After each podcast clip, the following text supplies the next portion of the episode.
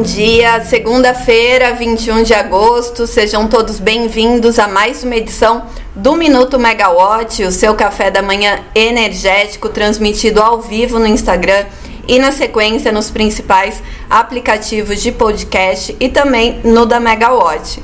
Hoje vocês começam a semana comigo, Natália Bezutti, em mais uma semana né, de agenda cheia para o setor de energia. A gente vai acompanhar a reunião da, do programa mensal da operação do ONS, tem reunião da ANEL, também tem é, alguns eventos do setor, além da gente explicar para vocês o apagão que aconteceu no Ceará, ficou restrito ali à região metropolitana mas a gente vai falar de um assunto que saiu no finzinho do dia de sexta-feira, no fim da tarde, a nota técnica sobre a regulamentação do comercializador varejista, né, pela ANEL. A ANEL divulgou no fim do dia e é uma nota técnica muito esperada pelo setor, porque vai ditar os rumos da consulta pública ainda a ser aberta do comercializador varejista. Lembrando que essa pauta é urgente porque a ANEL se comprometeu a regulamentar a questão até dezembro, né? Até o fim do ano. Já que janeiro de 2024 tá logo ali, tá bem pertinho e vai ser necessário o desenho do comercializador varejista para a migração dos novos clientes livres, né? Que poderão ter qualquer nível de consumo desde que estejam conectados à média ou alta tensão. Bom, do que, que a gente está falando, né? Vamos começar pelo começo. A partir de 2024, de janeiro de 2024, todos os consumidores de alta tensão com consumo inferior a 0,5 megawatts poderão migrar para o mercado livre, mas desde que debaixo de um, comer de um comercializador varejista. O varejista não é novidade, ele existe desde 2016, mas a figura ela nunca emplacou até o momento, né? Por uma questão muito importante que é a falta de regras quanto ao tratamento da eventual inadimplência dos consumidores. Hoje, se um consumidor cativo ele fica inadimplente, a distribuidora ela tem os prazos de notificação, depois ela corta o fornecimento dele e ele é conectado novamente depois de, de fazer o pagamento das contas, né? No Mercado Livre, o rito sempre foi mais complexo, com a necessidade de aprovação do desligamento é, por órgãos competentes, mas os consumidores são diretamente agentes da CCE. Então, a inadimplência não recai necessariamente sobre a comercializadora que vendeu energia para ele. No varejista, o consumidor ele não é um agente da CCE e sempre houve o receio de que em casos de inadimplência o varejista tivesse que assumir o prejuízo e ser impedido de desligar o consumidor ou por questões regulatórias ou até judiciais, né? A Lei 14.120 de 2021 definiu que a ANEL vai ser a responsável por definir a suspensão do fornecimento desses casos. Então, é disso que essa nota técnica trata trata, né, de como fica a questão da inadimplência, principalmente na questão é, do comercializador varejista, né? A figura que vai estar tá acima do consumidor varejista, tão, é, tão esperado aí a partir de 2024, de janeiro de 2024. Bom, o que, que tem na nota técnica? O documento ele trata de diversos aspectos né, da regulamentação do varejista, é, passando por questões como o poten a potencial inadimplência, que a gente tratou aqui, condições para retorno desses agentes ao mercado regulado e como vai ser a medição do consumo. Sobre a inadimplência, é proposto um tratamento diferenciado aos varejistas. A regra proposta, né, que está ali na nota técnica, coloca até 30 dias para a notificação da suspensão do fornecimento à inadimplência. Depois disso, depois disso, há um prazo de 5 a 10 dias para a suspensão efetiva do, do fornecimento e a inadimplência é assumida pelo consumidor pelo comercializador varejista. Desculpa. Uma informação importante que também está ali na nota técnica é o número da solicitação de migração para 2024. Até 31 de julho de 2023, as distribuidoras reportaram é, solicitações de migração de quase é, 5.300 consumidores, de um universo que a CCE estima, né, com a abertura do mercado a partir de janeiro, de 72 mil consumidores. Desses 5.300, né, que já pediram migração e que já foram reportados, quase 2.200 devem migrar já em janeiro de 2024, o que aumenta a urgência da aprovação dessas regras que serão necessárias para o bom funcionamento né, do mercado do varejo de energia considerando também a relevância dos dados de medição desses consumidores e a necessidade de imposição de segurança às informações ligadas ao mercado, a ANEL entende que a CCE deve ser gestora dos dados de medição dos consumidores representados por varejistas, além de ser responsável, né, a CCE pela recepção dos dados e alocação deles no consumo é, de cada agente. Esses dados devem ser colocados, né, coletados pelas distribuidoras, como já acontece no caso dos consumidores livres e especiais atualmente, né? Então isso já acontece, vai ser semelhante ao varejista e encaminhados à CCE, que fará a agregação é, dos agentes para contabilização.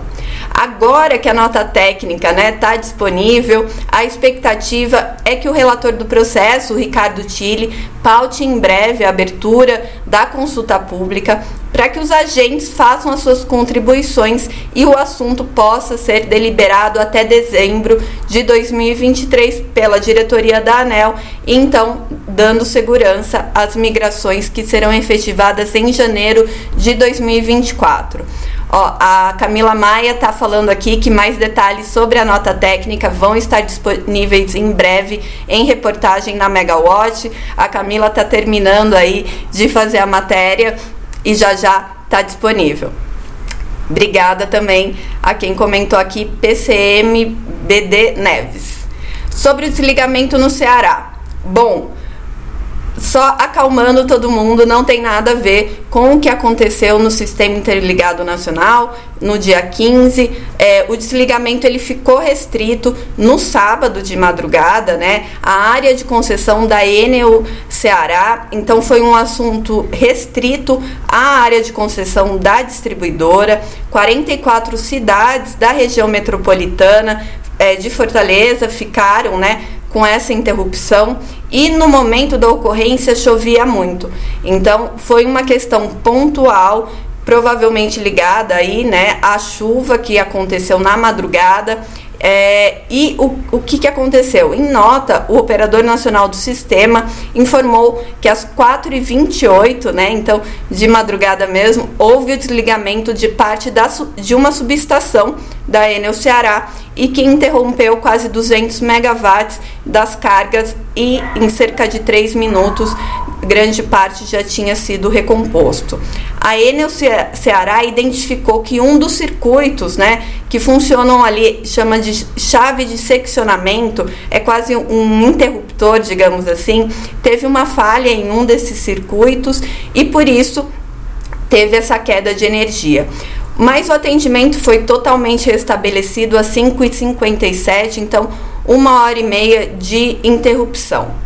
No caso né, da Enel Ceará, vale aquela nota do Vale Lembrar que a distribuidora está em processo de venda. No início de agosto, até a, uma matéria do valor econômico colocou que a negociação de que deve envolver 8 bilhões tinha sido interrompida é, para venda da Enel Ceará muito por conta de uma cláusula ali da renovação da concessão da distribuidora, né, que vence em 2028, tinha como interessados a CPFL e a Equatorial, que já tinham apresentado propostas, mas como estava em andamento a consulta pública, a coleta das informações também das contribuições dos agentes, então as negociações foram suspensas até que a, a regra efetiva de renovação da concessão fosse publicada. Segundo o ministro Alexandre Silveira, o, a, o compilado aí da, das contribuições da consulta pública deve ser apresentado agora em setembro ao, ao, ao Tribunal de Contas da União, né, ao TCU, e é, ele vai definir ali como vão ser as regras antes da gente ter essa informação pelo mercado. Bom, voltando a falar rapidinho do desligamento no Ceará, né? Ele não teve nada a ver com o que aconteceu no Sistema Interligado Nacional no dia 15, né? Aquele efeito em cascata que desligou, é, que fez a separação elétrica ali dos sub, submercados. É, a Eletrobras também se posicionou que não tinha nada a ver com a, com a ocorrência. Mas se você acompanhou um pouquinho de notícia no fim de semana em algum canal, você viu que tem, tinha, foram muitas entrevistas de especialistas tratando do tema e é, na opinião deles ali, sempre relacionadas às questões de geração eólica que teriam é, causado algum problema no sistema. Aqui na Megawatt a gente continua apurando né, e conversando é, com diversos agentes sobre o assunto, mas ainda sem um consenso ou, ou uma informação mais concreta.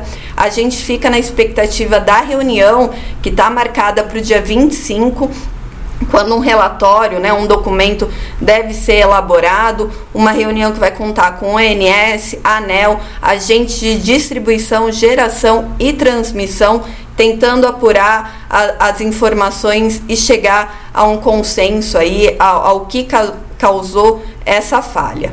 E já antecipando aqui a nossa agenda, na quinta-feira tem a reunião do PMO, né, na quinta e sexta-feira, e com certeza logo na quinta a gente vai ouvir muitas perguntas de agentes do setor sobre o tema. Então vamos ver também como o ENS se posiciona nesse momento.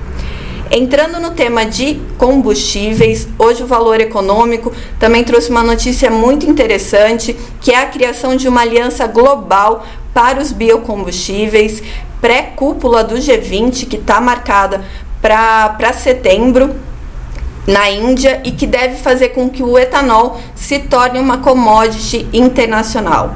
A expectativa é que o lançamento seja feito pelos presidentes do Brasil e dos Estados Unidos, Lula e Joe Biden, juntamente com o primeiro-ministro da Índia, Narendra Modi, no dia 10 de setembro. Bom, a aliança ela quer atrair outros países e ela busca acelerar a implantação de biocombustíveis sustentáveis em apoio à transição energética, passando por uma ampliação de cooperação técnica e de tecnologia para a expansão do etanol e do biodiesel. Enquanto isso, no Brasil, a gente continua aguardando né, o prometido é, programa Combustível do Futuro, que tem sido falado pelo ministro Alexandre Silveira desde junho, né? Mas em outros episódios aqui do, do Minuto Mega a gente já comentou que o assunto ficou parado na Casa Civil, dependendo de uma aprovação. Mas desde então, né, desde junho, esse PL está sendo prometido para ser apresentado ao Congresso e é, o que, que, deve prever, né? Lembrando um pouquinho, o combustível do futuro. Segundo Alexandre Silveira, o ministro de Minas e Energia, a ideia é conciliar a atual matriz do biocombustível do país, é, do etanol e do biodiesel, né? Com o diesel verde e também com o SAF, que é a sigla em inglês para o combustível sustentável de aviação. A ideia do governo, né, de forma geral, é trabalhar na indústria dos veículos híbridos com a eletrificação e aproveitamento dos combustíveis renováveis. Vale a gente lembrar, né, então, que a gente fica esperando o lançamento, mas que esse é um programa que vai ser praticamente relançado. Ele é do governo. Desculpa. Ah, ok é, máximo a gente está preparando uma matéria, já já vai ter a matéria completa na Megawatt. Fica ligado que a Camila está detalhando bem essa nota técnica e como vai ser essa questão. Você, você é, encontra tudo lá, já já na Megawatt. Bom, em abril, né, Silveira relançou o programa com a promessa de enviar um projeto de lei ao Congresso Nacional e valorizar a mobilidade sustentável de baixo carbono, mas isso, o combustível do futuro tinha sido inicialmente lançado no governo anterior, pelo ministro de Minas e Energia da época, o Bento Albuquerque, e acabou sendo engavetado pelo ministro que assumiu na sequência, o Adolfo Saxida. Então vamos, vamos esperar como isso vai conversar com a política atual, né? Combustível do futuro com essa expectativa da aliança global dos biocombustíveis. Falando no ministro, né? Hoje ele vai cumprir uma agenda em Minas Gerais, o ministro é de lá, então ele vai cumprir uma agenda em Belo Horizonte no lançamento de um programa de segurança e criminalidade em Belo Horizonte. Bom, e o que mais tem na nossa agenda dessa semana? Hoje o presidente Lula chegou à África do Sul, né, para o encontro do, dos BRICS e a gente vai ficar de olho se tem alguma expectativa ali para energia ou algum financiamento para energia. Amanhã tem a reunião da ANEL e eu já adianto que vai ser uma reunião bem interessante com o recurso do consórcio Gênesis da ina, é, que foi inabilitado no leilão de transmissão de junho. Então vamos ver como é que isso vai se dar, a análise desse recurso e quais vão ser os argumentos apre apresentados pelo consórcio. Também tem abertura da consulta pública dos valores e patamares das bandeiras tarifárias para o ciclo 2023 e 2024, além de revisões tarifárias, tem da Electro, mas também de uma série de cooperativas. Na quarta, a gente fica de olho em dois eventos, o Lefosse é, Energy Day, então vai, vai ser uma manhã aí de discussões sobre energia do escritório Lefosse e também tem o Energy Tech Talks. Na quinta-feira a gente tem a reunião do PMSO, na quinta e na do PMO, desculpa, e a gente vai ficar de olho aí no que também pode ser falado, antecipado sobre a questão do desligamento do dia 15. Bom, por hoje é só. Amanhã a gente tem mais. Obrigada e tchau, tchau.